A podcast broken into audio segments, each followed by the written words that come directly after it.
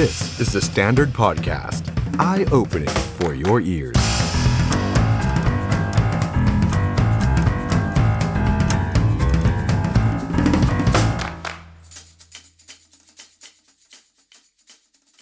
สวัสดีครับ ต้อนรับทุกท่านเข้าสู่รายการ The Standard Now กับผมออฟชัยนนท์หานคีริรัตครับ วันนี้พุธกลางสัปดาห์ครับ 8 กุมภาพันธ์ 2566 ครับ อยู่ด้วยกันหลากหลายช่องทางเช่นเคยนะครับ Facebook YouTube และ Podcast ของ The Standard นะครับ ใครที่เข้ามาแล้วฝากกดไลค์ กดแชร์ แล้วก็กดติดตามให้กับเราด้วยนะครับ วันนี้มาคุยกันประเด็นใหญ่ทางการเมืองครับ เป็นข่าวฮือฮามาหลายวัน แต่ว่าวันนี้ official ครับ อย่างเป็นทางการแล้วสำหรับการย้ายกลับบ้านเก่า ต้องใช้คำนี้นะครับสำหรับ กลุ่มคุณปลื้มนั่นเองนะครับผู้ชมครับนำโดยคุณสนธยาคุณปลื้มนะครับคัมแบ็กกลับไปพรรคเพื่อไทย หลังจากที่ก่อนหน้านี้อยู่กับพรรคพลังประชารัฐนะครับ ตรงนี้เนี่ยมันมีนัยยะทางการเมืองอย่างไรบ้าง เราจะได้มาพูดคุยนะครับกับนักวิชาการอย่างอาจารย์โอฬารถิ่นบางเตียวจากมหาวิทยาลัยบูรพาและเดี๋ยวจะมาคุยกับเจ้าตัวเลยครับ คุณสนธยาคุณปลื้มว่าเอ๊เหตุผลในการย้ายกลับไปเพื่อไทย คือ ย้ายข้ามขั้วหรือเปล่าแหมคือถ้าเกิดเป็นแต่ก่อนเนี่ย คงจะพูดคำนี้ได้เต็มปากนะครับ ว่าย้ายจากขั้วหนึ่งไปอีกขั้วหนึ่งใช่ไหมครับ แต่ว่าด้วยสถานการณ์ทางการเมืองณวันนี้เนี่ยผมก็ชักไม่แน่ใจแล้วเหมือนกันนะครับว่าการย้ายจากพลังประชารัฐไปเพื่อไทยเนี่ยมันคนละขั้วจริงหรือเปล่านะครับ เพราะว่าข่าวนี่มันเยอะจริง ๆ ข่าวลงข่าวลือข่าวจริงอะเต็มไปหมดเลยนะครับผู้ชมแล้วครับคิดเห็นอย่างไรเกี่ยวกับการย้ายกลับไปบ้านเก่า ของตระกูลคุณปลื้มแสดงความเห็นกันมาหน่อยครับ อยากฟังอยากอ่านความคิดเห็นของทุกท่านนะครับ ร่วมจัดรายการไปพร้อมกันนะครับ ทั้งทาง Facebook แล้วก็ทาง YouTube ของ The Standard นะครับ สวัสดีครับ คุณอุไรพร คุณกู๊ดคุณบัญชา คุณพิษเสถียรบอกว่า ว้าว คุณสนธยามาสัมภาษณ์เองเลยหรอครับ แจ่มแน่นอนนะครับ คุณวันนาสวัสดีครับ คุณออฟกลับมาจัดรายการแล้วเหรอครับกลับมาได้หลายวันแล้วครับนะได้สักสองสามวันแล้วนะครับ คุณชัยชนะ สวัสดีครับ คุณเอกรัตน์บอกว่ารอชมครับ คุณนโม สวัสดีครับ คุณการบอกเพื่อไทยสู้ๆครับนะครับอะสวัสดีทุกท่านเลยนะครับ ฝากกดไลค์กดแชร์ แล้วก็กดติดตามให้กับเราด้วย ก่อนที่เราจะไปพบกับแขกรับเชิญของเราทั้งสองท่านในค่ำคืนนี้นะครับ ผมขออนุญาตอัปเดตข่าวสั้นๆ แล้วกันนะครับ วันนี้สภาล่มอีกแล้วคุณผู้ชมมาเอายังไงกันดีล่ะ สงสัยทุกคนกระจิตกระใจก็ไม่อยู่แล้วนะ น่าจะ ไปอยู่กับการเลือกตั้งกันหมดแล้วนะครับคุณผู้ชมครับ อืมเนี่ยฮะวันนี้สภาล่มอีกแล้วครับ มีการประชุมร่วมรัฐสภาก็คือทั้งสสสวนะครับ เป็นนัดพิเศษ ก็มีประธานชวนหลีกภัยประธานรัฐสภานะครับทำหน้าที่เป็นประธานการประชุม พิจารณาร่างแก้ไข รัฐธรรมนูญเพิ่มเติมนะครับ มาตรา 159 ให้นายกต้องเป็นสมาชิกสภาผู้แทนราษฎร และยกเลิกมาตรา 272 ตัดอำนาจสวเลือกนายกรัฐมนตรีครับที่มีคุณหมอชนน่านสีแก้วจากพรรคเพื่อไทย และคณะเป็นผู้เสนอนะครับ ปรากฏวันนี้นัดหมายการประชุมตอน9โมงเช้าครับประธานก็กดออดให้สมาชิกเข้าห้องประชุมนะครับผ่านไปถึง 1 ชั่วโมงครึ่งครับมีสมาชิกแสดงตนแค่ 277 คนจากทั้งหมด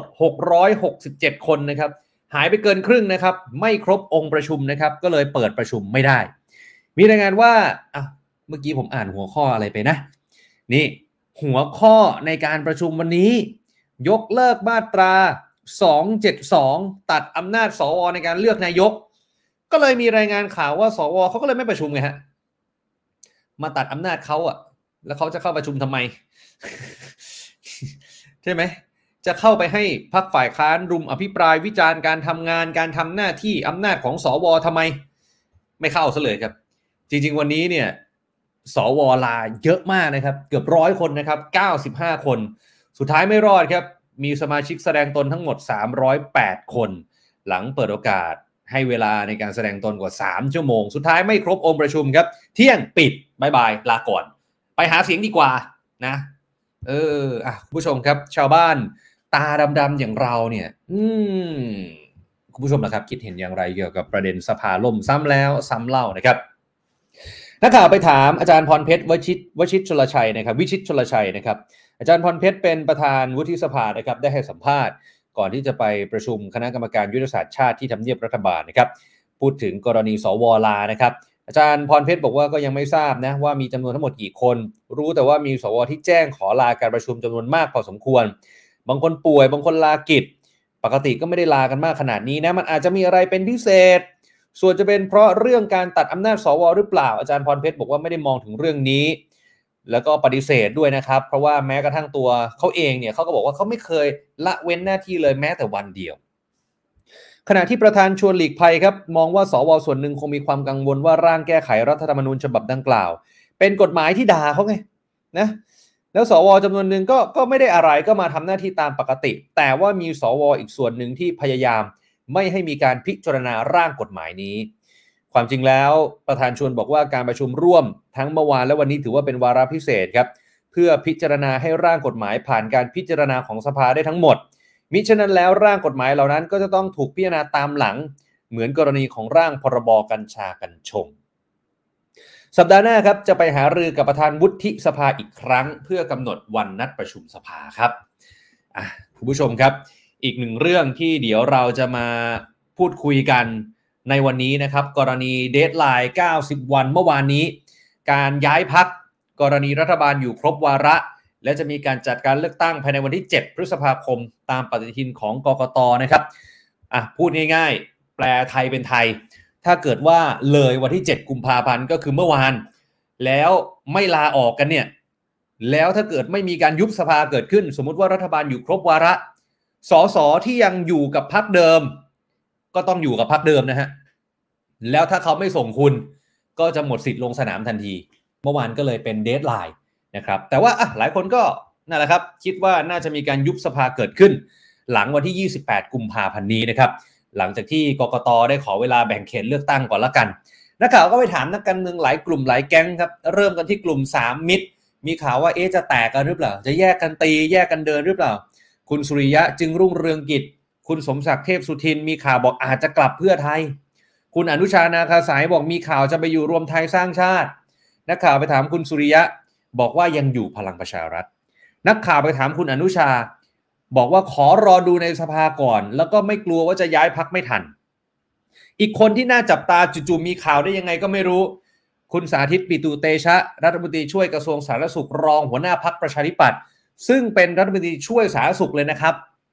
เป็นรองหัวหน้าพักประชาธิปัตย์เลยนะครับ ปรากฏมีข่าวจะย้ายพักฮะก็ตอบทีเล่นทีจริงว่าเดี๋ยวรอตัดสินใจวันที่ 20 กุมภาพันธ์ แล้วถ้าเกิดคุณผู้ชมครับ ลองไปสังเกตกำหนดการลงพื้นที่ของนายกปรากฏ 22 กุมภาพันธ์นายกจะไประยอง ระยองนี่พื้นที่บ้านคุณสาธิตปิตุเตชะเลย ก็เลยทำให้สื่อคาดการณ์กันว่าอาจจะได้เห็นการเปิดตัว คุณสาธิตปิตุเตชะไปรวมไทยสร้างชาติ แต่ที่ไม่ต้องรอ วันนี้เปิดตัวแล้วอย่างเป็นทางการครับที่พักเพื่อไทย เปิดตัวบ้านใหญ่ชนบุรีนำมาโดยคุณหมอชนน่านสีแก้วหัวหน้าพักเพื่อไทย แล้วก็มีคุณประเสริฐจันทรรวงทองเลขาธิการพัก แล้วที่นั่งข้างๆ หน้าคุ้นๆไหมฮะ คุณสนธยาคุณปลื้ม อดีตรัฐมนตรี คุณสุกุบลคุณปลื้ม อดีตสสชนบุรี คุณหมอชนน่านก็กล่าวต้อนรับขอบคุณการตัดสินใจของคุณสนธยาที่กลับมาอยู่ด้วยกัน เคยช่วยให้พักเพื่อไทยได้รับคะแนนเสียงเลือกตั้งแบบถล่มทลาย เชื่อว่าว่าที่ผู้สมัครสสชนบุรีทั้ง 12 คนที่เห็นอยู่เนี่ยนะฮะทั้งแบบแบ่งเขตและบัญชีรายชื่อมีความเข้มแข็ง เข้าใจประชาชน แล้วจะช่วยให้แลนสไลด์ได้ นี่ฮะคุณผู้ชมครับ ถ้าย้อนกลับไปในปี 53 กลุ่มตระกูลคุณปลื้มเนี่ยเคยโด่งดังมา กับพักไทยรักไทยพักเพื่อไทยในสมัยก่อนนะครับ ถ้าย้อนกลับไป ประเด็นตรงนี้น่าสนใจ 13 ปีผ่านไป หลังจากที่ระหกระเหินไปอยู่หลายพักนะครับ ภูมิใจไทยก็ไปอยู่มาแล้วนะล่าสุดก็คือพลังประชารัฐ มีรัฐมนตรีอยู่หนึ่งท่านด้วยนะครับ ก็คือคุณอิทธิพลคุณปลื้มคุณสนยาว่ายังไงครับ คุณสนยาบอกว่า ทีมชลบุรีตัดสินใจกลับมาในครั้งนี้ ร่วม แนวทางการทำงาน คิดใหญ่ทำเป็นเพื่อไทยทุกคน รับฟังจากคนในพื้นที่ จังหวัดชลบุรีมี GDP สูงเป็นอันดับ 3 ของประเทศ มั่นใจว่ารอบนี้จะชนะแบบแลนสไลด์ก็เลยตัดสินใจกลับมาร่วมงานกับเพื่อไทยอีกครั้งครับ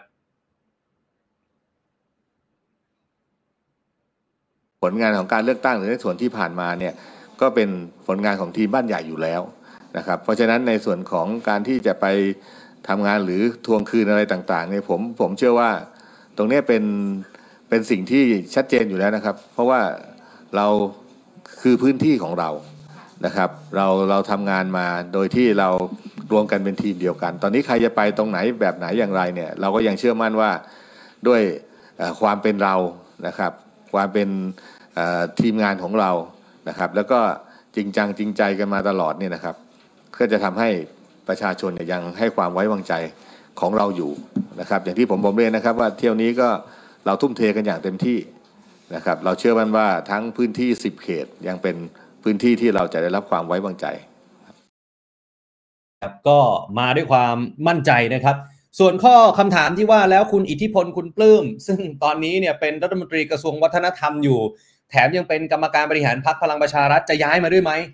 คุณสนธยาตอบชัดนะครับ บอกว่ามติพี่น้องทุกคนเรามาเพื่อไทย คุณอิทธิพลจะเป็นรัฐมนตรีจนครบวาระต่างคนต่างทำหน้าที่ จะมีปัญหาในคอรมอหรือเปล่า คุณสนธยาบอกว่าก็เห็นคุณอิทธิพลยังคงลงพื้นที่กับพลเอกประยุทธ์นะทำงานไป ส่วนการเมืองเดี๋ยวพี่ๆจัดการเองคุณผู้ชมครับ เรื่องนี้เป็นเรื่องใหญ่ คุณผู้ชมคิดเห็นอย่างไรเกี่ยวกับเรื่องนี้ บางคนบอกว่าก็ดีแล้วไม่ใช่เหรอกลับมาอยู่ฝั่งของพรรคเพื่อไทย จะได้มาช่วยกันทำงาน จะได้มาช่วยกันต่อสู้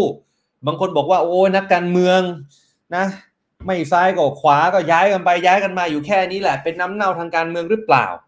บางคนบอกว่าเอ๊หรือว่าเพราะอยู่กับคุณสุชาติชมกลิ่นไม่ได้ ปรากฏคุณสุชาติชมกลิ่น รัฐมนตรีกระทรวงแรงงาน ในฐานะรองหัวหน้าพักรวมไทยสร้างชาติผมเกือบอ่านพักผิดนะเนี่ยนึกว่าพลังประชารัฐอยู่ ปรากฏโพสต์ยาวเลย อย่าได้เสวนากับคนที่ให้ข้อมูลบิดเบือนทำร้ายเราบลาบลาบลาบลาบลาบลาบลาบลาบลาบลานี่ฮะนะผมคงไม่ต้องอ่านทั้งหมดนะครับนะ ว่าอะไรยังไงเพราะว่าคุณผู้ชมก็ไปอ่านกันเอาเองได้นะครับ แต่มันมีแฮชแท็กที่น่าสนใจแฮชแท็กแม่ทัพอัลไซเมอร์ไม่รู้หมายถึงใคร ไม่รู้สื่อถึงใคร นี่ฮะ คุณผู้ชมครับ วันนี้เราจะมาวิเคราะห์ทางการเมืองกันหน่อย กับนักวิชาการของเราในค่ำคืนนี้ครับผู้ช่วยศาสตราจารย์ดรโอลานถิ่นบางเตียว อาจารย์ประจำคณะรัฐศาสตร์และนิติศาสตร์มหาวิทยาลัยบุรพาครับอาจารย์สวัสดีครับครับสวัสดีครับสวัสดีครับ อาจารย์นี่ผมต้องใช้คำว่าก็เป็นเจ้าของพื้นที่มาคุยกับเราได้ไหมฮะเพราะว่าคุยเรื่องชนบุรีก็ต้องอาจารย์หน่อยแล้วกันนะฮะอะเริ่มต้นอาจารย์มองการเปิดตัวการย้ายขั้วหรือไม่ย้ายขั้วผมไม่รู้ครับ ของ คุณสนธยาคุณปลื้มทั้งตระกูล กลับมาเพื่อไทยอีกครั้ง อาจารย์มองเรื่องนี้ยังไงฮะประหลาดใจไหมเซอร์ไพรส์ไหมฮะคือสำหรับคนที่ติดตามการเมืองชนบุรีนะครับ ผมคิดว่าไม่มีอะไรน่าประหลาดใจ เพราะว่าข่าวนี้นะครับ ประมาณสักสองเดือนแล้วนะที่คนที่ติดตามการเมืองชลบุรีก็ก็ทราบข่าวนี้ว่าน่าจะมีการย้ายไปที่นะครับอ่าพักเพื่อไทยค่อนข้างแน่นอนนะครับครั้งเนี้ยนะครับมันเป็นเรื่องที่ผมคิดว่ามันเป็นสงครามแห่งเกียรติยศสงครามของสองศักดิ์ศรี ระหว่างนะกลุ่มบ้านใหญ่กับกลุ่มมังกรน้ำเค็มนะครับ ที่ผมคิดว่าคือครับเมื่อก่อนก็อยู่กลุ่มเดียวกันนี่นะครับอย่างที่เรารู้ครับภายใต้การดูแลของกำนันเปาะ แต่หลังจากการเลือกตั้งครั้งที่ผ่านมานะครับ มันทำให้เกิดนะครับการแตกตัวออกมาของกลุ่มนะครับรัฐมนตรีสุชาติชมกลิ่นอืมมีความพยายามที่จะคุยกันเคลียร์ใจหลายรอบแต่มันก็เคลียร์ไม่ได้ จนเรื่องครับลุกลามบานปลายมาถึงการส่งผู้สมัครนะครับ แข่งขันอืม กันนะครับในระดับต่างๆโดยเฉพาะระดับท้องถิ่นกันกันอย่างกว้างขวาง มันเป็นครับเลยทำให้มันเกิดการเมืองในลักษณะเชิงซ้อนเนี่ยนะครับ คือด้านหนึ่งนะฮะเราดูเหมือนว่าเป็นการเมืองของพรรคเพื่อไทยที่ต้องการแลนด์สไลด์คือแน่นอคนรับเพื่อไทยนะครับผมเข้าใจว่าเขาเปลี่ยนยุทธศาสตร์ทางการเมืองจากการเมืองที่ใช้วัฒกรรมว่าแนวร่วมประชาธิปไตยนะครับครับต่อต้านการสืบทอดอำนาจณเวลานั้น แต่พออมมาวันนี้ปั๊บเขาจำเป็นจะต้องนะครับแลนด์สไลด์จัดตั้งรัฐบาลพรรคเดียว วาทกรรมชุดนั้นมันเริ่มไม่ได้ เขาต้องสร้างนะครับวาทกรรมชุดใหม่ที่เรียกว่า แนวร่วมแลนด์สไลด์และอ๋อแนวร่วมแลนด์สไลด์เนี่ยก็คือจะต้องหาบรรดาคนที่มีโอกาสชนะการเลือกตั้ง จึงปฏิเสธไม่ได้ว่าเพื่อไทยจำเป็นต้องร่วมมือกับบรรดาตระกูลการเมืองประจำจังหวัดต่างๆ หรือว่ากลุ่มบ้านใหญ่จะมีควาคมรับเป็นระยะห่างกับนปชกับเสื้อแดงจนมีข้อคอนฟ lict กันเนี่ยแต่มุมนี้ก็ต้องเข้าใจเพื่อไทย ในขณะที่นะครับอ่าการเมืองที่มันซ้อนอยู่นอกจากการเมืองเพื่อไทยต้องแลนด์สไลด์แล้วการเมืองในท้องถิ่นชนบุรี ที่อย่างที่บอกนะเที่ยวนี้นะครับ ต่างฝ่ายต่างจะต้องใช้โอกาสเนี่ยล้มกระดานกันให้ได้ เพราะอะไรฮะอืมเพราะถ้าเพื่อไทยนะ เพราะถ้าคุณปลื้มไม่สามารถปิดเกมรัฐมนตรีได้ ครับ เพียงแค่ปล่อยให้รัฐมนตรีชนะห้าที่นั่ง มันหมายความว่าหลังจากนี้อีกสองปีมีการเลือกตั้งอบจผมเชื่อว่าสุชาติส่งคนลงแข่งแน่ โอ้โห พอลงแข่งโอ้เสร็จปั๊บเนี่ยครับครับมันเป็นเรื่องที่มันยอมกันไม่ได้เลย เพราะฉะนั้นครัผบมคิดว่ามันเป็นจังหวะที่คุณปลื้มจำเป็นจะต้องนะครับ ปรับกลทางการเมืองก็คือใช้นะครับหนึ่งปฏิเสธไม่ได้ว่าตระกูลคุณปลื้มเป็นตระกูลที่มีทุนทางสังคมกำนันเพาะครับสะสมเอาไว้สร้างเอาไว้นะครับสามทุกคนรู้จักสี่สิบปีใช่ครับอืมแล้วก็ส่วนที่สองนะครับ คุณปลื้มมีเครือข่าย นักการเมืองนะครับ มีอบจ มีสออบจ เทศบาล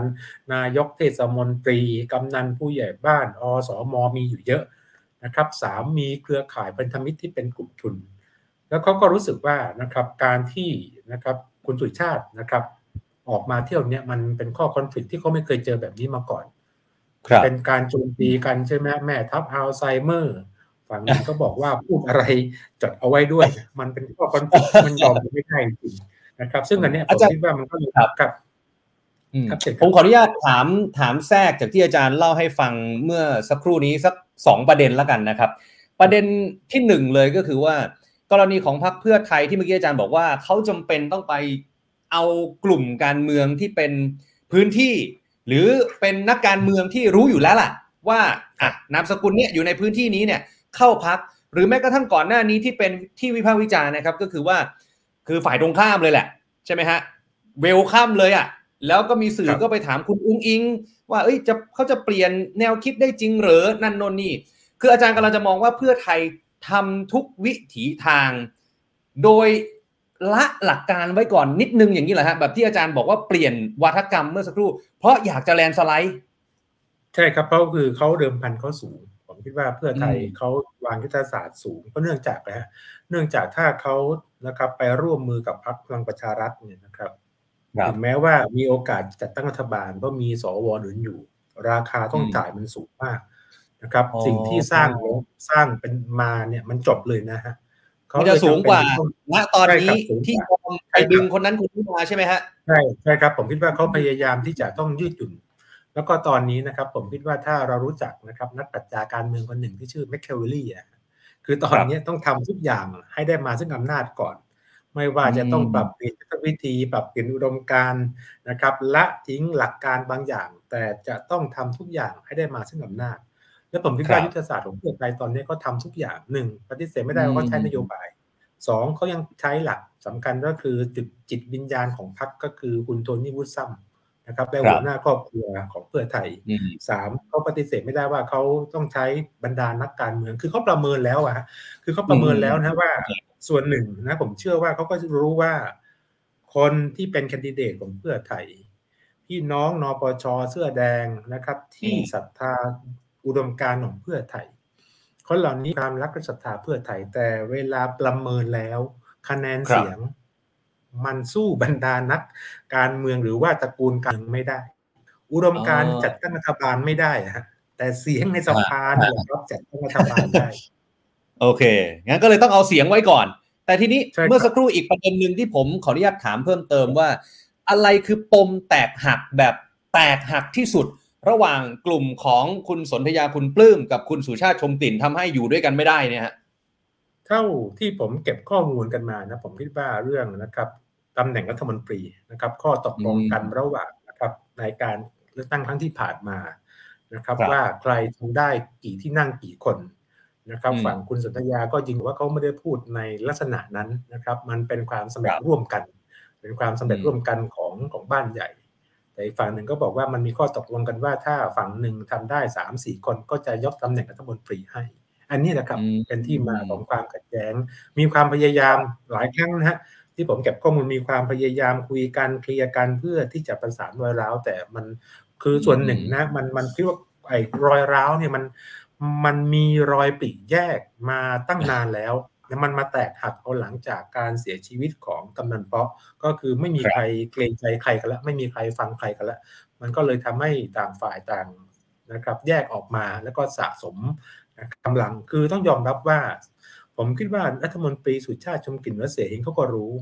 ว่าในจังหวะสี่ปีนี้เขามีการก้าวกระโดดทางการเมือง เมื่อเปรียบเทียบรัฐมนตรีทั้งหมดต้องยอมรับว่าสุชาติชมกลิ่นประสบความสำเร็จทางการเมืองสูงสุดนะครับ แล้วก็อยู่ใกล้กับกลางอำนาจมากที่สุด ไม่ว่าจะเป็นประวิตรครับหรือว่าประยุทธ์แล้วกับตรงนี้เองสุชาติก็รู้ว่าถ้าสี่สี่ปีที่เขาอยู่เนี่ยถ้าเขาไม่สะสมอะไรไว้บ้างเนี่ย ถ้าเขาแพ้ในการเลือกตั้งครั้งหน้า สุชาติจบเลยนะจบทุกอย่างทางการนี่คือสิ่งที่คุณปลื้มต้องทำให้ได้ ในสี่ปีที่สุดชาติเขาก็เตรียมความพร้อมนั่นที่ผมเก็บข้อมูลเอาไว้นั่นหนึ่งเครือข่ายข้าราชการเนี่ยว่าจะเป็นตำรวจข้าราชการพลเรือนนะครับสุชาติวางกลไกเอาไว้เยอะมากนะครับอาจจะเยอะมากกว่าฝั่งคุณปลื้มอีกนะครับประการต่อมานะครับอบไอองค์กรปกครองท้องถิ่น ถึงแม้ว่าสุชาติไม่ได้นะครับคุมองค์การบริหารส่วนจังหวัด เทศบาลหลายที่เต็มพื้นที่ยุทธศาสตร์ สุชาติชนะการเลือกตั้งนะครับอบตกำนันผู้ใหญ่บ้านนะครับ สุชาติก็มีอยู่เยอะ แล้วสิ่งหนึ่งที่สุชาติเขาเขารู้ว่าต้องแก้เกมก็คือเขาเอาคนที่มีปัญหากับบ้านใหญ่มาเป็นพวกหมดเลยอย่างเช่นศัตรูนะทุกทีมีศัตรูคือฝ่ายตรงข้ามแล้วกันฝ่ายตรงข้ามที่สู้กันมาตลอด อย่างเช่น สิงโตทองอะสิงโตทองเมื่อก่อนเขาอยู่เพื่อไทยที่เราไม่ได้ลงเพื่อไทยนะครับ เพราะว่านะครับโคต้าในการจัดการเพื่อไทยทั้งหมดของชินบุรี คุณตื้อเป็นคนจัดการสิงก็ไปเอานะครับ สิงโตทองมาเป็นพันธมิตร เนี่ยครับก็เลยทำให้เสียเองเขาก็รู้ว่าสี่ปีนี้นะครับเขาก็ต้องสะสมสเสบียงกลางสะสมความพร้อมเขาต้องรู้ว่าการเลือกตั้งครั้งหน้าเป็นศึกครั้งใหญ่ ในการที่จะวัดเขาว่าจะอยู่ไปนะครับ ครับทีนี้อาจารย์ครับเราเราคุยกันเรื่องของการย้ายพักคือจริงย้ายกันทั้งคู่นะฮะเพราะว่าคุณสุชาติเนี่ยก็ย้ายตามพลเอกประยุทธ์ไปรวมไทยสร้างชาติใช่ไหมครับฝั่งของตระกูลคุณปลื้มเนี่ยก็ย้ายกลับบ้านเก่าคือพักเพื่อไทย ในมุมของพี่น้องประชาชนที่เขาดูการย้ายไปย้ายมาของนักการเมือง การแตกกันของนักการเมืองเนี่ยแบบนี้พี่น้องประชาชนจะได้ประโยชน์อะไรจากการที่นักการเมืองเขาเล่นเกมการเมืองกันแบบนี้ไหมฮะหรือหรือมัน มุกนี้มันยังใช้ได้อยู่ไหมไอการที่ย้ายไปย้ายมาอะไรอย่างเงี้ยคืออันนี้สองส่วนนะครับ ผมคิดว่าคือหนึ่งประสบการณ์ทำงานทางการเมืองที่หน้างานจริง ๆ บรรดาพักการเมืองก็ดีนะครับ บรรดานักเลือกตั้งก็ดีก็รู้ว่าสูตรนี้ยังใช้ได้ เพราะว่าคุณทักษิณว่าเพื่อไทยนะครับ เวลาทำอะไรเขาก็ทำโพลนะเขาทำเขาเช็คก็ใช้ความรู้มากเขารู้สึกว่าการทำแบบนี้ยังยังมีโอกาสชนะการเลือกตั้ง นะครับแล้วก็เชื่อว่านะครับหนึ่งกระแสของพรรคเพื่อไทยนะครับเขาทำโพลแล้วหลายรอบ เชื่อว่าเพื่อไทยน่าจะชนะทุกเขตสองนโยบายนะครับโดยเฉพาะนโยบายที่ที่คุณปลื้มพยายามจะอ้างในการเข้าเพื่อไทยก็คือนโยบายด้านเศรษฐกิจ และนโยบายยาเสพติดเขาก็พยายามจะเลี่ยงๆนะครับเรื่องของคุณโทนี่วูดซัมอยู่เหมือนกัน เพราะว่าพื้นที่ในชลบุรีต้องยอมรับว่ามันเป็นศูนย์กลางของเสื้อเหลืองในอดีตนะครับมันอาจจะมีประเด็นนี้อยู่ สามนะฮะความล้มเหลวของพลเอกประยุทธ์ในหลาย ๆ เรื่อง มันทำให้คุณทักษิณมันโดดเด่นขึ้นมา แล้วก็สี่นะต้นทุนที่เขามีอยู่ ผมคิดว่าอันเนี้ยที่เขาประเมินแล้วว่านะครับการร่วมมือกันเนี่ยมันมันมันได้กันทั้งคู่ และส่วนสำคัญนะผมเชื่อว่าคุณทักษิณก็รู้ดีว่าการเอานะครับตระกูลการเมืองเหล่านี้มาหลาย ๆ ที่นะผมเชื่อว่าคุณทักษิณเป็นนักการตลาดก็รู้ว่านะครับในเมื่อแบรนด์เขาขายได้ ครับคนเหล่านี้ขึ้นมาอาจจะจะเข้ามาใช้แบรนด์ แต่คุณต้องใช้จ่ายเองนะคุณต้องจ่ายเงินเองนะคุณต้องเตรียมทรัพยากรเองนะเราให้แบรนด์คุณได้นะครับ มันก็เหมือนกับมีมามาซื้ออะไรมามาเช่าช่วงอะแต่คุณต้องไปจัดการเองนะครับ แต่ก็ชนะชนะร่วมกัน ในส่วนหนึ่งนะครับ ที่ผมคิดว่าสองฝั่งเนี่ยลืมประเมิน ถ้าเราดูการเลือกตั้งก่อนหน้านี้นะฮะหลายคนบอกว่านะครับ อนาคตใหม่ส้มหล่นจากไทยรักษาชาติ แต่ผมเก็บข้อมูลในการเลือกตั้งครั้งนั้นมาวิเคราะห์ในงานวิจัยผมพบว่ามันมีชนชั้นกลางเกิดขึ้นจำนวนมาก ในชนบุรีที่เขารู้สึกไม่พอใจกับภาพจำทางการเมืองเขาต้องการภาพจำทางการเมืองใหม่ และเขารู้สึกว่าเขาก็ไม่ได้อยู่ภายใต้โครงข่ายอุปถัมภ์คนกลุ่มนี้เป็นชนชั้นกลาง เวลามีเศรษฐกิจเขาไม่ต้องพึ่งพาบ้านใหญ่หรือไม่ต้องพึ่งพาเสียเองเพราะรุ่นน้องเขาเป็นนะครับผู้ว่าการไอคนไอเป็นผู้การแบงค์เวลาก็มีคุณภาพ ขอคิวจากโรงพยาบาล เพราะพี่เขาหรือพี่เขาเป็นหมอเขาสามารถดูแลตัวเองได้ และคนเหล่านี้ก็คือคนที่จะมองการเมืองแบบที่รู้สึกว่าไม่ชอบทั้งสองข้าง นี่คือโอกาสสำคัญสำหรับคนกลุ่มหนึ่งที่รู้สึกว่าการเมืองแบบนี้ไม่ใช่คำตอบ เพราะฉะนั้นถ้ามีพรรคการเมืองใดมามาเซิร์ฟคนกลุ่มนี้นะโอกาสที่จะยังไง ที่จะได้คะแนนเสียงมันก็มีนะ ที่ผมชอบพูดว่าอย่างเงี้ยการแข่งกันระหว่างเสียเฮง กับคุณปลื้มเนี่ยมันเป็นโอกาสเต็มๆของก้าวไกลครับ อืม ถ้าถ้าอย่างนั้นแล้วเนี่ยอ่าไหนอาจารย์พูดถึงก้าวไกล แล้วผมถามถึงก้าวไกลก่อนละกันนะครับ ว่าอะถ้ามองการเลือกตั้งย้อนกลับไป ปี 4 4 4 8 เนี่ย มันอาจจะอะย้อนไกลไปหน่อยนะครับ แล้วก็ภาพอาจจะยังไม่ชัด แต่พอในช่วงปี 54 กับ 62 เนี่ย ถ้าเทียบกันเนี่ย ตอน 54 นี่ก็อาจจะใช้คาว่าแลนสไลด์ของพรรคพลังชนก็คงจะว่าอย่างนั้นได้ แต่ปี 62 เนี่ย มีพรรคอื่นแทรกมาได้อย่างก้าวไกลใช่ครับอาจารย์มองการเลือกตั้งในครั้งนี้ว่าก้าวไกลจะยังแทรกมาได้ไหมฮะท่ามกลางการแข่งขันทางการเมืองที่เข้มข้น ดูจะเข้มข้นกว่า 62 ด้วยซ้ำไปใช่ครับผมว่าประเมินจากผู้มีสิทธิ์เลือกคือเที่ยวนี้นะครับ มันเป็นสิบเขตนะสิบเขตครับแล้วก็ผู้มีสิทธิ์เลือกตั้งนะครับ ที่เป็นนิว v เตอร์เพิ่มขึ้นอืมนะครับสองนะครับ มันมีผู้สมัครนะครับ ที่เขาทำงานกับเพื่อไทย หลายสิบชีวิตที่ครับไม่สาไม่ได้เป็นแคนดิเดตนะว่าที่ผู้สมัครเที่ยวนี้ หลายคนผิดอืมหวังร้องไห้นะครับ เสียใจมากนะครับ มีคผู้รับสมัครบางคนนะครับมาคุยกับผมร้องไห้ผิดหวังมากทำงานได้พักมาตลอดแต่สุดท้ายนะครับ ตัวเองไม่ได้ลงนะครับรับรับสมัครซึ่งเขาบอกว่าคะแนนส่วนเนี้ยเขาอาจจะหันไปหาก้าวไกลถ้ากับว่าก้าวไกลเนี่ยอาจจะได้คะแนนเหมือนกับกรณียุคไทยรักษาชาตินะพ อยุคไทยรักษาชาติตอนนั้นคนเทให้ก้าวไกล ซึ่งตอนนี้ไอ้สบรรดาผู้สมัครนะครับ ที่ไม่มีโอกาสสมัครเนี่ยเขาอาจจะผิดหวังกับพรรคอาจจะเอาคะแนนส่วนเนี้ยนะครับสองพวกนปช พวกเสื้อแดงที่รู้สึกว่าตัวเองโดนทิ้งอะนะครับอ่าอาจจะเทมาที่ก้าวไกลผนึกกับพวกนิวอืวมเตอร์ คนรุ่นใหม่ครับและกลุ่มชนชั้นกลาง ซึ่งต้องยอมรับครับกลุ่มชนชั้นกลางเนี่ยมันเป็นฐานคะแนนเริ่มชัดเจนมากขึ้นกับก้าวไกลดูได้จากการสนับสนุนงบประมาณจากภาษีรายได้ของเขาอะครับ อันเนี้ยครับถ้าเขาวางยุทธศาสตร์ดีๆเขาอาจจะมีโอกาสนะฮะครับเนื่องจากเออพื้นที่นะครับศรีราชา พัทยา นาเกลือบางครับละมุงเนี่ย ตรงนี้นะฮะชนชั้นกลางเยอะมาก นะครับอืมแต่ถ้าเกิดว่าเราย้อนกลับไปดูผลการเลือกตั้งนายกเมืองพัทยาเนี่ยมันพอจะเปรียบเทียบมาถึงการเลือกตั้งภาพใหญ่ได้ไหมฮะเพราะว่าถ้าไปดูการเลือกตั้งนายกเมืองพัทยาก็ดูเหมือนว่าจะจะเป็นกลุ่มบ้านใหญ่นะฮะที่ชนะครับการเลือกตั้ง ส่วนคณะก้าวหน้าอ่าถ้าเราเทียบเคียงว่าคณะก้าวหน้ากับก้าวไกลเนี่ยเขาก็มาแค่ที่สามเท่านั้นเองอาจารย์มันพอจะเห็นภาพได้เปรียบเทียบกันได้ไหมนี้ฮะนะฮะมันคือถ้าดูจากตรงนี้ก่อนถ้าดูจากกระแส ถ้าดูครับกระแสเนี่ยก้าวไกลมาแรงมาก แต่ต้องไปดูจำนวนผู้ไอผู้ไอผู้มีสิทธิ์เลือกตั้งจริง ๆ เนื่องจากครับนะฮะการเลือกมีสิทธิ์เลือกตั้งพัทยามันมีประมาณสักแปดหมื่นเองแปดหมื่นคนเองนะฮะแต่ประชากรแฝงอืมสี่แสนคนสี่แสนคนอืมนะครับที่อาจจะชอบนะฮะก้าวไกลอาจจะชอบก้าวหน้าแต่เลือกไม่ได้ คนที่นะครับชนะกันประมาณสองสามหมื่นคะแนน ซึ่งมันสามารถจัดตั้งได้ อันเนี้ยนะครับอืมอาจจะใช้เป็นตัวเทียบเคียงไม่ได้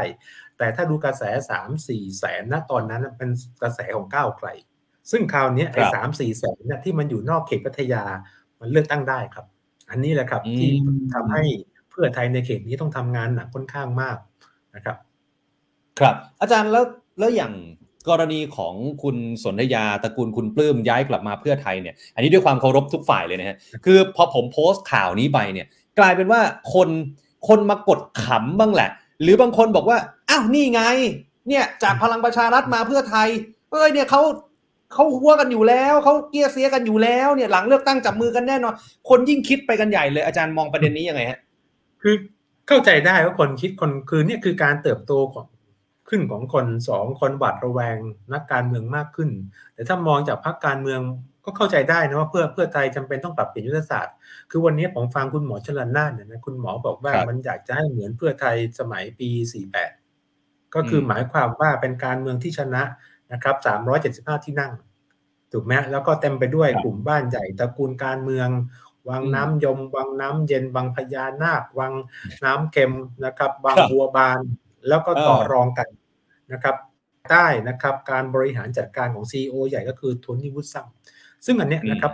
มันก็ทำให้คนจำนวนมากเขารู้สึกภาพจำทางการเมืองแบบนั้นน่ะมันก็อดขำไม่ได้ว่านี่นักการเมืองไทยก็วนอยู่ตรงนี้ จึงไม่แปลกครันะบเพจไหนก็จะมีคนแชร์ คนขำกันแบบนี้ครับ เพราะว่ามันมีภาพจำก็คือจุดอ่อนในจุดแข็งของเพื่อไทยอืมในเวลานี้อืมก็คือคุณไปเอาจุดอ่าลักษณะภาพจำเมื่อปี 48 มาเป็นยุทธศาสตร์แต่จุดนั้นเป็นจุดแข็งที่เต็มไปด้วยจุดอ่อนที่นำมาสู่ปัญหาจนถึงปัจจุบันนะครับ ครับ อืม ถ้าอย่างนั้นแล้วเนี่ย อาจารย์มองว่าการที่ตระกูลคุณปลื้มเขาย้ายกลับมาเพื่อไทย และดูเหมือนว่าทั้งในฝั่งของคุณปลื้มเอง ฝั่งของเพื่อไทยเองเนี่ย ดูจะมั่นใจมากๆนะฮะว่าเขาจะสามารถแลนสไลด์ในพื้นที่ชนบุรีได้ มุมของอาจารย์อาจารย์คิดว่า เป็นไปได้ไหมฮะ แล้วถ้ามีการสอดแทรกจะเป็นก้าวไกลสักเท่าไหร่ หรือจะเป็นของคุณสุชาติสักเท่าไหร่ฮะอาจารย์ คือสำหรับผมนะถ้าประเมินทั้งสอง ข้างนะครับจากสภาพกำลังจากเครือข่ายที่มีกันอยู่จากกระแสเนี่ยนะครับ ผมเชื่อว่านะฮะการที่จะได้ทั้งสิบที่นั่งอืมของคุณปลื้มก็ไม่ง่าย อย่างที่ครับคิดนะครับในขณะเดียวกันนะครับ สุชาติชมกลิ่นจะกวาดสิบที่นั่ง ก็เป็นไปไม่ได้เช่นเดียวกันนะครับ ผมคิดว่าถ้าเต็มที่นะถ้าทำเต็มที่อะนะครับ น่าจะได้คนละครึ่ง อันนี้ถ้าไม่พูดถึงตัวแปรเลยนะครับได้คนละครึ่งห้าต่อห้าเนี่ยห้าต่อห้าอืมเพราะดูแหละ เพราะเขตหนึ่งเขตสองเขตสามเขตสี่เนี่ยซึ่งมันเป็นเขตที่อำเภอเมืองก็ดีนะครับครับพานทองนัดอะไรเงี้ยมันเป็นอืมกลุ่มที่ฐานนะครับ อาจจะไม่ใช่นะครับ เพื่อไทยร้อยเปอร์เซ็นต์นะครับแต่ส่วนนะครับที่เป็นพัทยากลุ่มเนี้ยนะชอบเพื่อไทยตัวผู้สมัครนะฮะตัวผู้สมัครครับเขาอาจจะมีความผูกพันกับนะครับแคนดิเดตเดิม ซึ่งเรื่องเนี้ยมันอืมอาจจะเป็นโอกาสของก้าวไกลด้วยนะครับในเขตตรงนี้ครับ ซึ่งถ้าอืมตัวแปรอืมก้าวถ้าก้าวไกลวางยุทธศาสตร์ดีๆนะเจาะคนรุ่นใหม่นะครับครับชนชั้นกลางนะครับ แล้วก็พวกแฟนคลับที่ผิดหวังจากการไม่ได้นะครับ การที่คนของเขาไม่ได้เป็นแคนดิเดตของพรรคเพื่อไทยเนี่ย โอกาสที่ครัที่บจะได้สักสองสามที่นั่งก็มีนะครับ อืมอืมอืมอะอันนี้คือการเมืองในจังหวัดชลบุรีนะครับ แต่ว่าเจออาจารย์ทั้งทีต้องขออนุญาตถาม การเมืองภาพใหญ่สักนิดหนึ่งละกันเพราะว่าช่วงนี้การเมืองดูจะร้อนแรงแล้วก็เข้มข้นขึ้นนะครับ เมื่อวานนี้มี deadline เรื่องการย้ายพรรคแต่ว่าดูเหมือนจะเงียบเงียบๆไม่ได้คึกคักเท่าที่ควรนะครับ คนที่ย้ายไปแล้วอะก็เปิดตัวกันไปเรียบร้อย แต่ว่าหลายคนเลยนะอาจารย์ที่มีข่าวว่าจะย้ายแต่กลายเป็นว่า เอ๊ะนิ่ง ยังไม่ย้าย เขารออะไรกันฮะ หรือว่าเขามั่นใจว่ามีการยุบสภาแน่นอน ถ้ามาถึงจุดนี้ก็ต้องก็ต้องมั่นใจว่า 99เปอร์เซ็นต้องยุบสภา เพื่อที่จะปลดล็อกนะครับการย้ายพักนะครับ มาเป็นอ๋อ30 วันก่อนเลือกตั้งนะครับ เชื่อว่าอืมจะมั่นใจในส่วนนั้น ส่วนที่สองนะถ้าเราดูนะครับลักษณะทางการเมืองแบบเดิมเนี่ยผมคิดว่านักการเมืองก็คงประเมินอยู่สองสามเรื่องอะเรื่องการย้ายนะครับเพราะยกสายกันแป๊บเดียวขึ้นอยู่กับการต่อรองนะ นะครับทรัพยากรใครจะจ่ายใครจะเสียสองครับนะครับถ้าเป็นปาร์ตี้ลิสต์จะต้องอยู่ที่ไหนอย่างไรสามอืมถ้าได้สามสี่คนจะได้อะไรบ้างในการจัดตั้งรัฐบาลสี่ถ้าแพ้จะอยู่ตรงไหนทางการเมือง อันเนี้ยครับข้อต่อรองผลที่สำคัญที่ผมคิดว่าพักที่ต้องการเป็นพักแกนนำในการจัดตั้งอย่างพักพลังอ่าพักรวมไทยสร้างชาติเนี่ยยังไม่ครับพร้อมเลย ตอนเนี้ยนะครับ ที่เขาจะต้องยืดก็คือยังไม่พร้อมพลเอกประยุทธ์ก็เลยยังไม่ยุบสักทีหรือเปล่าฮะ ยังไม่ยุบยังยุบไม่ได้ เพราะว่าหนึ่งนะฮะสาขาอ่าสาขาพักนะครับ หรือว่ากลุ่มสมาชิกพักที่จะเป็นอ่ากลุ่มเพื่อจะไปทำพามิโหวตไอ้พามิโหวตนะครับ คัดสรรครับตัวผู้สมัครยังไม่ลงตัว แล้วก็ดูแล้วนะฮะตัวที่เข้ามาในพักรวมไทยสร้างชาติอะมันยังไม่ว้าวนะครับ ยังเป็นคนเก่าอืมยังไม่รู้สึกว่าไม่มีอะไรใหม่นะครับ อาจจะครับต้องใช้วิธีการเนี้ยช่วงระยะเวลาที่เหลือดูดอืมซึ่งก็ไม่ต้องไม่ต้องดูดใครดูดในพักฝ่ายรัฐบาลทุกวันเนี้ย โดยเฉพาะพักเนี่ยน่าจะเป็นเป้าหมายสำคัญนะครับ ครับครับครับ ถ้าอย่างนั้นแล้วในมุมของอาจารย์เนี่ย ตอนนี้หลายคนก็คาดการณ์กันว่า การยุบสภาเนี่ยน่าจะเกิดขึ้นหลังสิ้นเดือนกุมภาพันธ์ก็อาจจะเป็นช่วงต้นเดือนมีนาคม อาจารย์คิดแบบนั้นไหมฮะ หรือว่าคิดว่าจะเป็นช่วงไหนครับ คือสำหรับผมนะฮะผมคิดว่าถ้าเป็นไปได้นะคือไม่คือถ้าเป็นพลเอกประยุทธ์นะคือถ้าครับท่านพร้อมดีไม่ดีท่านอาจจะยุบก่อนที่จะพิปรายด้วยซ้ำเพ ราะว่าผมดูแล้วนี่เป็นโอกาสสำคัญนะครับ ที่ฝ่ายค้านจะฝากรอยแผลก่อนที่จะเข้าไปสู่อ๋อนะครับการเลือกตั้ง โดยเฉครัพาะบกรณีถ้าพักนะครับ ที่รู้สึกว่านี่คือโอกาสอย่างเช่น ถ้าอภิปรายเรื่องความล้มเหลวของตำรวจแปดโอ้ปีการปฏิรูปในหนักากรมากดูแลของพลเอกประยุทธ์หนักนะฮะแล้วไปขยายต่อตอนหาเสียงนี่จบเลยนะฮะสองอืมเรื่องคุณจีนนะครับอืมเรื่องพวกนี้อืมนะครับถ้าอภิปรายพวกเนี้ย พลเอกประยุทธ์ลำบากเลยนะฮะตอบก็ตอบยากแล้วมันอืมนะฮะถึงแม้ไม่ลงมาแต่มันถูกขยายต่อขยี้ต่อได้ตอนหาเสียงเลือกตั้งนะครับ ซึ่งครับอันเนี้ยอาจจะมีเทคนิคผมคิดว่าอาจจะมีเทคนิคจนทำให้การอภิปรายเนี่ยนะมันอาจจะไม่ไม่เกิดนะครับ ไม่เกิดหรือเกิดแล้วมันถูกผลักจนไม่สามารถที่จะอธิบายได้นะครับยื้อไปยุบสภานะครับ แต่ใจจอ๋ริงอๆผมคิดว่าท่านก็ไม่อยากจะเจอนี่แหละครับ ครับครับประเด็นนี้น่าสนใจเพราะว่ามีอาจารย์นักวิชาการหลายท่านมองไม่ตรงกันนะครับ เรื่องของการอภิปรายแบบไม่ลงมติเนี่ย บางท่านก็บอกว่าน่าจะเกิด บางท่านก็บอกไม่เกิดนะครับ แต่ทีนี้อาจารย์อีกหนึ่งประเด็นที่ไหนๆเจออาจารย์แล้วขออนุญาตถามหน่อยเพราะว่าหลายคนเห็นข่าวนี้บางคนก็หัวเราะนะครับบางคนก็คิ้วขมวดแบบผมว่าเอ้ยมันมันคิดไปได้ยังไงแบบนั้น ก็คือกรณีของกกตที่นำจำนวนคนต่างด้าว เอามารวมเพื่อแบ่งเขตด้วย อาจารย์ อาจารย์มองเรื่องนี้ยังไงว่าเอ้ยกกตเขาจะไม่รู้จริงเหรอเขาไม่รอบคอบหรือ หรือเขายังไงหรือมันมันเอื้อให้ใครขนาดนั้นเลยไหมโดยโดยหลักนะ โดยหลักเวลาเรานับพลเมืองนะเราต้องนับพลเมืองนะครับที่เสียภาษีนะคครัรับบและเป็นนับพลเมืองที่เป็นพลเมืองที่ไม่ใช่คนต่างด้าวนะในความสัมพันธ์ในการที่เลือกตัวแทนนะครับ นอกจากครับคนต่างด้าวนั้นเปลี่ยนสัญชาติแล้วอะไรอย่างนี้นะครับ โดยหลักการมันต้องเป็นแบบนั้นนะครับ แต่กกตที่บายว่าเขาทำมาตั้งแต่ปี 54แล้ว เออทำมาตั้งแต่การเลือกตั้งครั้งที่แล้วแล้วนะครับซึ่งครัอับนเนี้ยก็งงว่าเอ๊ะเขาทำได้ยังไง ซึ่งผมก็ตลกเออว่าเอ๊ะจริงๆมันมันไม่ได้นะโดยหลักการมันต้องครับเอาเป็นพลเมืองนะครับ ที่มีสัญชาติไทยนะครับคหรัรือบางที่ถ้าเป็นพลเมืองที่อาจจะต้องเสียภาษีแล้วอะเป็นพลเมืองที่มีความสัมพันธ์กับรัฐอะแต่ถ้าต่างด้าวเนี่ยมันไม่สัมพันธ์ในในเชิงเป็นพลเมืองแห่งรัฐนะฮะอืมอาจารย์ว่าจะไปถึงขั้นสารรัฐธรรมนูญเลยไหมฮะ เห็นอาจารย์วิษณุเครืองามแน่นพูอดนวันครับก่อนว่า ก็โยนไปเรื่องนี้ระวังอีกแล้วเหรอฮะเรื่องนี้ระวังครับระวังนะเพราะว่ามันมันมีมันมีมีมีแน่นอนมีนักร้องร้องแน่ร้องที่จะนะครับอืมยื้อออกไปหรือว่าคือทั้งหมดเนี่ยนะครับยื้อออกไปเพื่อที่จะเป็นคุณในในทางใดทางหนึ่งกับพรรคใดพรรคหนึ่งแน่นอน ซึ่งผมเชื่อว่ามีคนร้องแน่เพราะเรื่องนี้มันมันต้องอธิบายกันว่าใช้หลักเหตุผลอะไร ในการนับเอาคนต่างด้าวมาเป็นส่วนหนึ่งในการคำนวณด้วยนะครับเพราะว่าอืมเขาไม่มีสิทธิ์เลือกตั้งพอไม่มีสิทธิ์เลือกตั้งเนี่ย ถ้าสัดส่วนเขาเยอะอย่างเช่นสมุทรสาครไอ้สมุทรสงครามสมุทรสาครเนี่ยครับไอ้คะแนนแบบเนี้ยมันก็ได้เปรียบกับคนที่อยู่สามารถจัดตั้งอืมคะแนนได้ อืมอืมอืมอืมอืมอืมอืมครับนั่นก็คล้ายๆกับพัทยาครับพัทยา พัทยาเห็นไหมพัทยาดูกระแสโอ้โหเยอะมากสี่ห้าแสนคนคนประชากรแฝง แต่คนเลือกตั้งจริงๆแค่สี่ประมาณสักหกเจ็ดหมื่นเนี่ย มันคุมคะแนนได้แพ้ชนะกันสามสี่หมื่นก็ชนะละ อันนี้คือตัวเลขครับจริงกับตัวเลขปลอมมันจะเกิดขึ้นแบบนี้ครับ ครับครับอาจารย์ครับขอประเด็นสุดท้ายพอดีว่าเป็นข่าวในวันนี้นะฮะกรณีสวลาประชุมกันไปเกือบร้อยคนนะฮะในวันที่เขาเอ่อประชุมกันนะครับ คุยกันเรื่องของตัดอำนาจสว ก็ไม่น่าแปลกใจหรือเปล่าฮะอาจารย์ ไม่น่าแปลกใจก็คือ อันเนี้ยมันทำให้เห็นนะที่หลายคนประเมินว่าสวไม่มีเอกภาพ นะครับอืมสวแตกกันแล้ว อันนี้ไม่จริงนี่คือประจักษ์พยานที่ชัดเจนว่า เรื่องอะไรที่เขายังประโยชน์เขายังมีเอกภาพเออเขายังมีเอกครัภาพบซึ่งแปลความว่า การเลือกตั้งนายกข้างหน้าเนี่ยเขาก็ยังมีเอกภาพอยู่ แปลอย่างนั้นได้เลยนะฮะอาจารย์ครับโอเคอ้าวถ้าอย่างนั้นวันนี้รบกวนอาจารย์ประมาณนี้นะครับ เดี๋ยวโอกาสหน้าชวนอาจารย์มาคุยกันใหม่วันนี้ขอบพระคุณนะครับอาจารย์ครับสวัสดีครับผมครับสวัสดีครับนะครับครับคุณ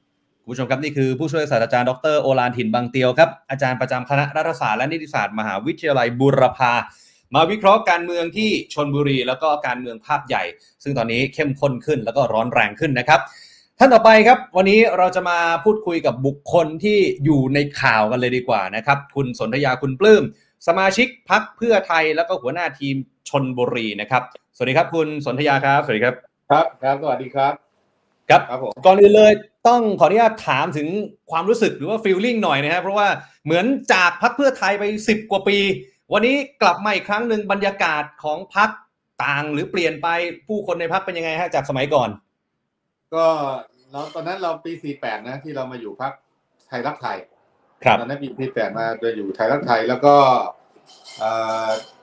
สมัยนั้นก็แลนด์สไลด์เราคงจำได้นะครับครับ แลนด์สไลด์พักเพื่อพักไทยรักไทยก็377ทั่วประเทศ ภาคอืมภาคตะวันออกก็ก็ได้ทั้งหมดยกเว้นที่จังหวัดตราดนะครับ ครับนะฮะอืมก็ก็ถือว่าก็เป็นช่วงนั้น แต่ยังบรรยากาศวันนี้ที่เข้ามาก็พบปะพบปะกับเอ่อคุ้นเคยไหมผู้หลักผู้ใหญ่สมาชิกอะไรต่างๆก็อบอบอุ่นดีครับบรรยากาศก็ยังเหมือนครับเดิมอบอุ่นอืมเพราะว่าโดยปกติที่ผ่านมาเนี่ย ถึงแม้ว่าหลังจากนั้นเนี่ยเราเราแยกไปทำงานที่พักอื่น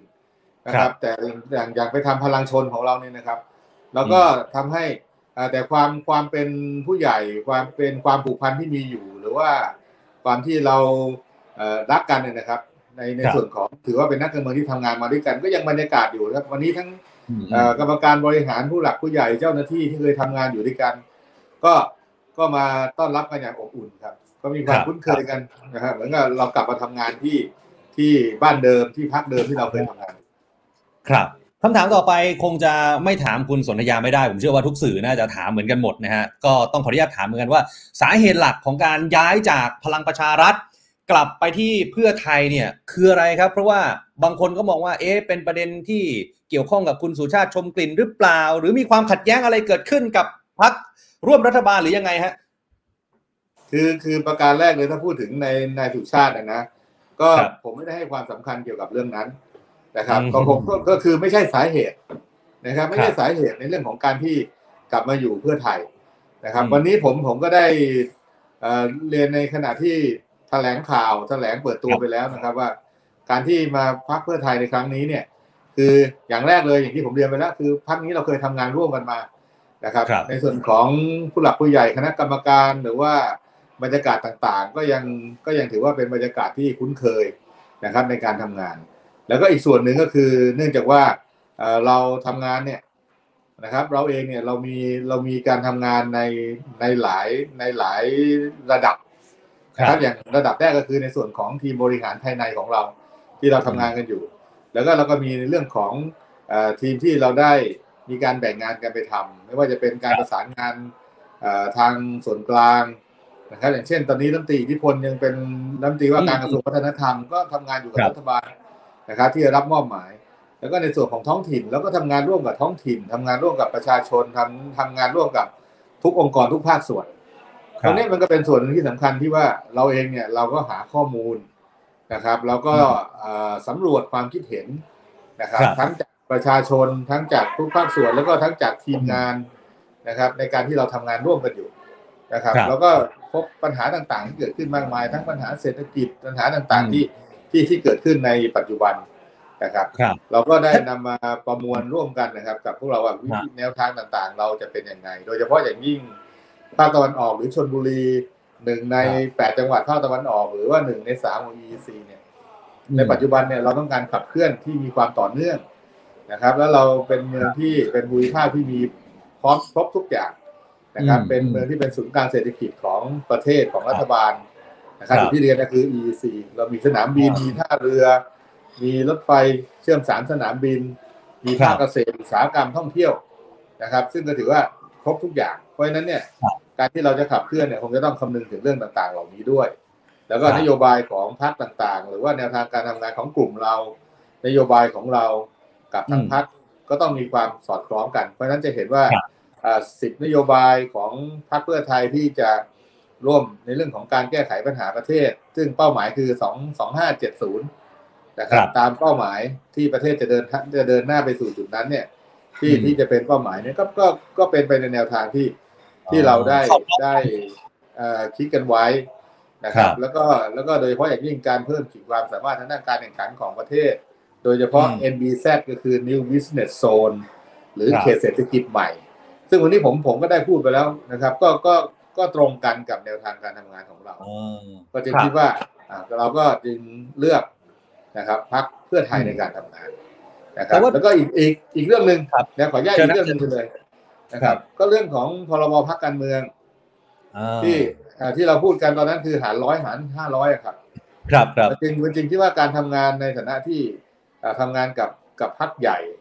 นะครับอืมการทำงานกับของพรรคเล็ก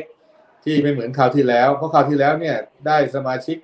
อ่าได้ได้คะแนนโหวตในส่วนของปาร์ตี้ลิสต์ประมาณสามหมื่นกว่าคะแนนก็ก็มีสมาชิกสภาผู้แทนราษฎรได้ แต่ในครั้งนี้เราก็ทราบนะครับว่าต้องถึงสามแสนแปดหมื่นคน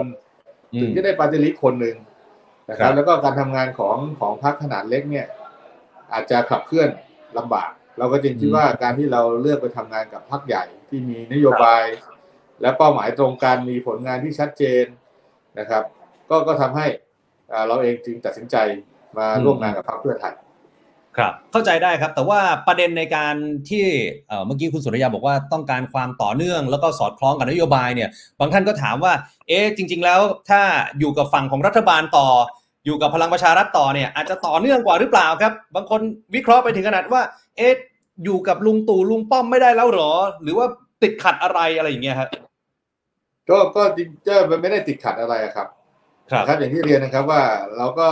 เอ่อเรียนผู้ใหญ่นะครับ เราเรียนผู้ใหญ่นะครับ เราเอ่อเรียนทางท่านหัวหน้าพักลุงป้อมครับท่านพลเอกประวิตยท่านนะว่าครับไงว่าฮะว่าว่าเราไปเพื่อไทยอืมนะครับ เราก็ไปทำงานกับพรรคเพื่อไทยนะครับครับ แล้วก็ในส่วนของทีมงานเราไม่ว่าจะเป็นทางเอ่อไม่ไม่ไม่ไม่ว่าจะเป็นในส่วนของทางรัฐมนตรีหรือทางสสบางคนอาจจะยังทำงานอยู่กับทางพรรคพลังประชารัฐนะครับ บางคนก็เอ่อยัง ทำงานเป็นนักการเมืองอยู่ หรือว่าอย่างที่ผมเรียนในตอนแถลงข่าวเหมือนกันว่า มีสื่อมวลชนถามว่าแล้วรัฐมนตรีอิทธิพลเป็นยังไงนะครับอืมก็ก็ผมก็เรียนไปแล้วว่ารัฐมนตรีอิทธิพลก็เป็นก็ยังเป็นหนึ่งทำงานใน ก็ยังทำงานนะครับครับ คือคือคือความเห็นของครอบครัวเราอะที่ทำงานการเมืองอยู่ด้วยกันทั้งหมดเนี่ยนะครับ ก็มีความเห็นว่า โอเคนะครับ จากจากข้อมูลต่างๆ ที่เรามาประมวลกันเนี่ย แล้วก็ทำงานในในเอ่อเราเราควรไปพรรคเพื่อไทย แล้วก็ยังคงให้รัฐมนตรีอิทธิพลคุณปลื้มเนี่ย ยังคงทำงานในฐานะรัฐมนตรีว่าการกระทรวงวัฒนธรรมครับไปเอ่อจนกว่าจะครบวาระของรัฐบาลนะครับ ก็เป็นการเอ่อรับผิดชอบในหน้าที่ของแต่ละคนอืมผมก็มาเป็นหัวหน้าทีมชนบุรีในการครับที่จะเข้าสู่สนามเลือกตั้งนะครับอืมน้องคนอื่นอย่างเช่นนายกวิทยาเขาก็เป็นนายกอบจอยู่แล้วนะครับน้องครับคนเล็กก็เป็นนายกแสนสุข แล้วก็ทำงานของของตัวเองกันไป นะครับ อันนี้ก็คือเป็นแนวทางที่ที่เราเราได้มีการขับเคลื่อนกันแล้วเราก็ตัดสินใจมาอยู่พรรคเพื่อไทยครับ อันนี้มีคำถามที่ถูกส่งมาจากพี่น้องประชาชนค่อนข้างที่จะเยอะทีเดียวนะครับ พอทางกลุ่มตระกูลคุณปลื้มเนี่ยเปิดตัวกับพรรคเพื่อไทย แล้วย้ายมาจากพลังประชารัฐเนี่ยพี่น้องประชาชนหลายคนก็เลยตั้งคำถามว่าเอ๊ะท้ายที่สุดแล้วเนี่ยพอการเลือกตั้งออกมาเนี่ยเดี๋ยวเพื่อไทยกับพลังประชารัฐก็จะจับมือกันหรือเปล่า จริง ๆ ไม่ได้ย้ายไปไหนอะไรอย่างเงี้ยฮะก็ เอ่ออันนั้นผมคงตอบไม่ได้นะครับ เพราะว่าคิดว่ามันเป็นเป็นในเรื่องของหลังการเลือกตั้งมากกว่านะครับ ว่าผลการเลือกตั้งจะออกมาอย่างไร แล้วก็ครับสูตรในการที่จะจัดตั้งรัฐบาลจะเป็นอย่างไรนะครับ ขึ้นอยู่กับเอ่อสมาชิกเอ่อสภาผู้แทนราษฎรนะครับ ในแต่ละพรรคที่จะได้รับความไว้วางใจทั้งในแบบเขตและแบบปาร์ตี้ลิสต์นะครับครับ ตรงนั้นคงคงต้องรอหลังให้มีการเลือกตั้งนะครับ ถึงอาจจะเอ่อสามารถที่เห็นภาพชัดเจนได้นะ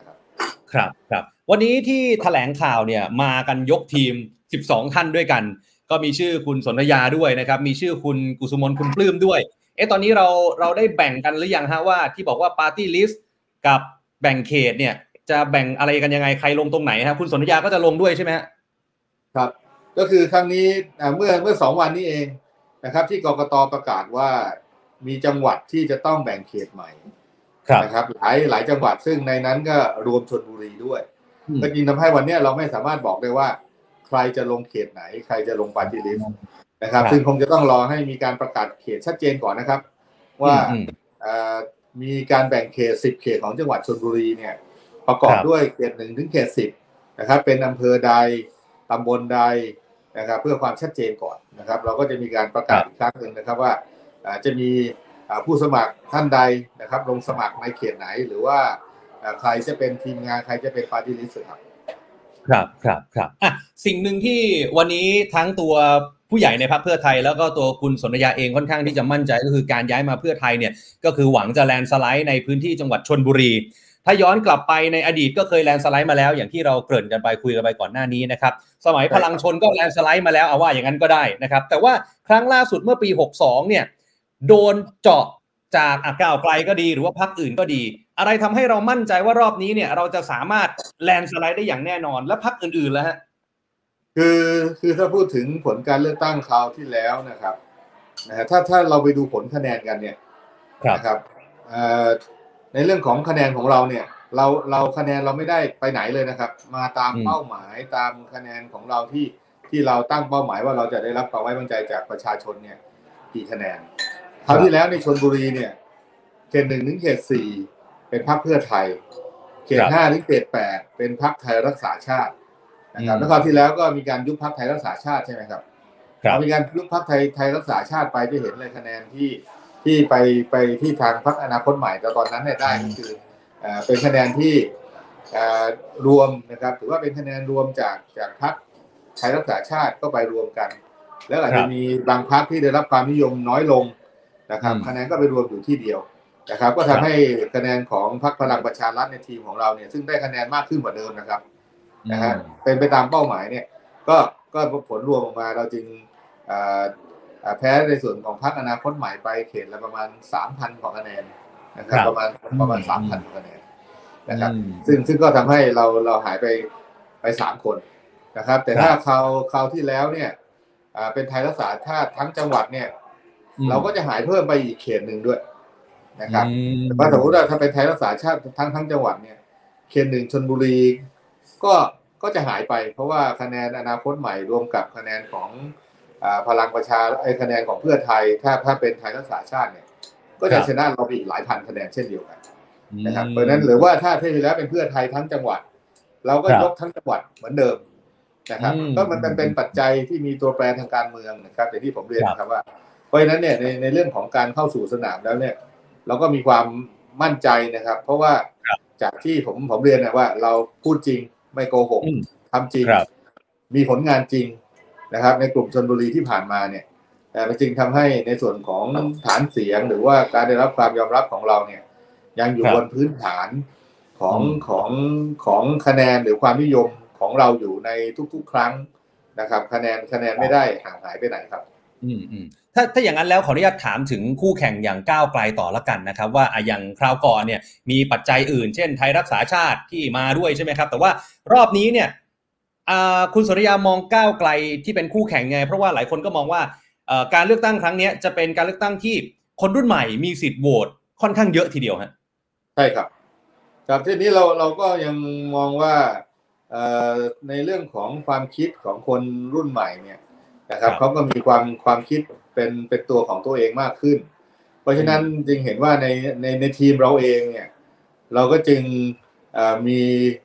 ทีมหรือว่ามีคนรุ่นใหม่เข้ามาร่วมงานของเรานะครับครับมากขึ้นเช่นเดียวกันอย่างเช่นเราเราเรามีเอ่อน้อง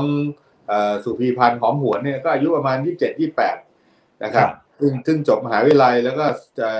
เอ่อเพิ่งจบมาไม่นานนะครับ แล้วก็จบทางด้านรัฐศาสตร์ทางด้านการเมืองด้วย นะครับ แล้วก็คนอื่นที่เข้ามาก็จะเป็นคนที่ค่อนข้างที่จะเป็นเป็นคนรุ่นใหม่ จะอายุขนาดรุ่นผมนี่ไม่มีแล้วนะฮะนะครับครับเราก็จะเป็นส่วนใหญ่ก็รุ่นอายุที่ประมาณอย่างมากก็ครับก็สี่สี่สิบกว่านะครับ แต่มีประสบการณ์ทางด้านการเมือง เพราะฉะนั้นเนี่ยเราเคารพการตัดสินใจของคนรุ่นใหม่ ซึ่งเขามีมุมมองเขามีแนวคิดทางการเมือง เพราะฉะนั้นเนี่ยในการที่เราจะนำเสนอนโยบายต่างๆ ไม่ว่าจะเป็นของเพื่อไทยหรือกลุ่มชนบุรีเนี่ย เราก็ให้ความสำคัญนะครับกับคนรุ่นใหม่อยู่แล้ว ซึ่งถือว่ามีวอเตอร์ในครั้งนี้เนี่ยเพิ่มขึ้นมาหลายล้านนะครับอืมเราก็ให้ความสำคัญกับเขา คือเรื่องนี้ไม่ต้องอะไรมากนะครับ ลูกครับผมก็ลงคะแนนได้อีกแล้วสองคนนะครับมีอะไรผมผมก็คุยกับลูกผมนะครับว่าเออเออเอ่อพ่อพ่อจะทำยังไงเนี่ยนะฮะอ๋อสมมติว่าถ้าถ้าถ้าถ้าถ้าเผื่อเป็นรุ่นรุ่นเราเนี่ย จะทำยังไงที่ที่จะให้เข้ามา มามองนะครับแล้วก็มาเห็นถึงนโยบายแล้วก็มาลงคะแนนให้พ่อ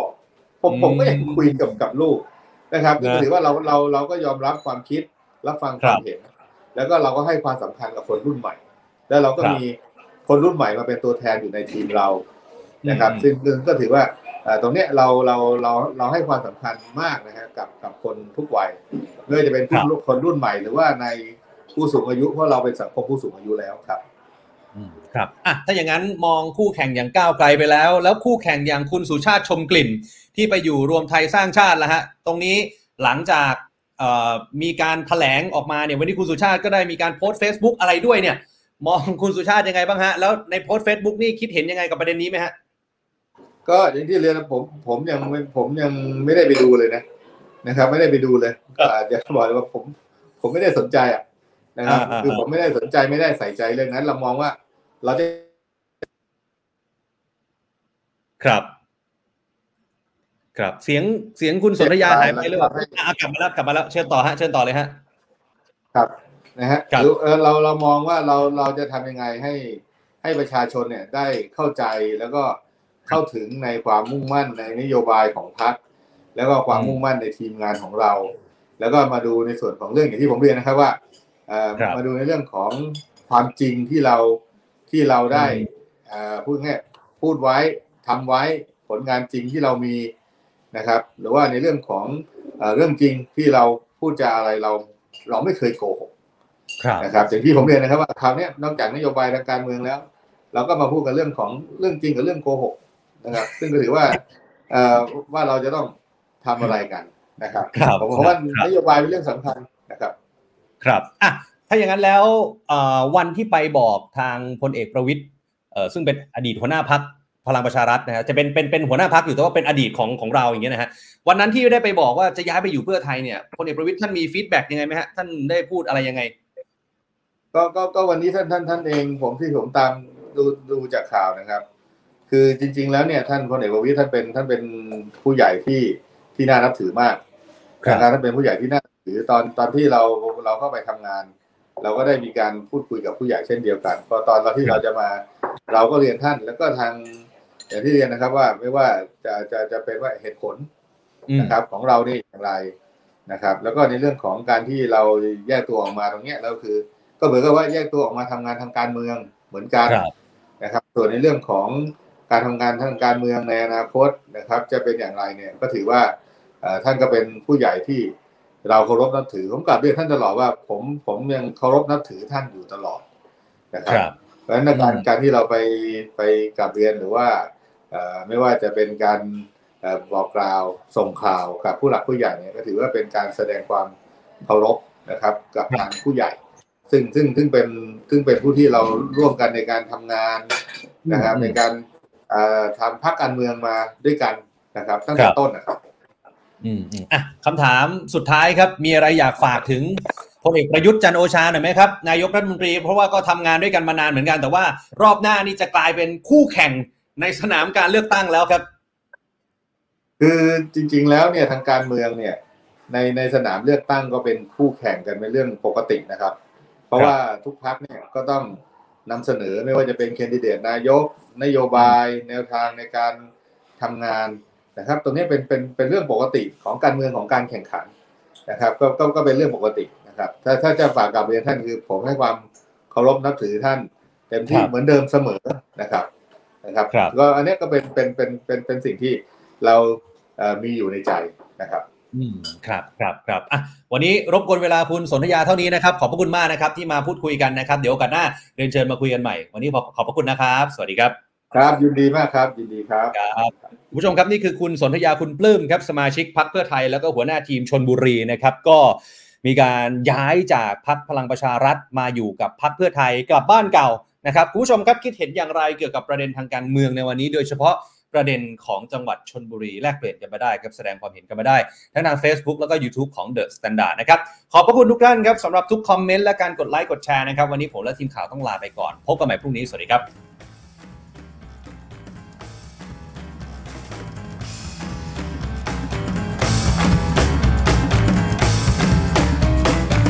Standard Podcast, eye opening for your ears.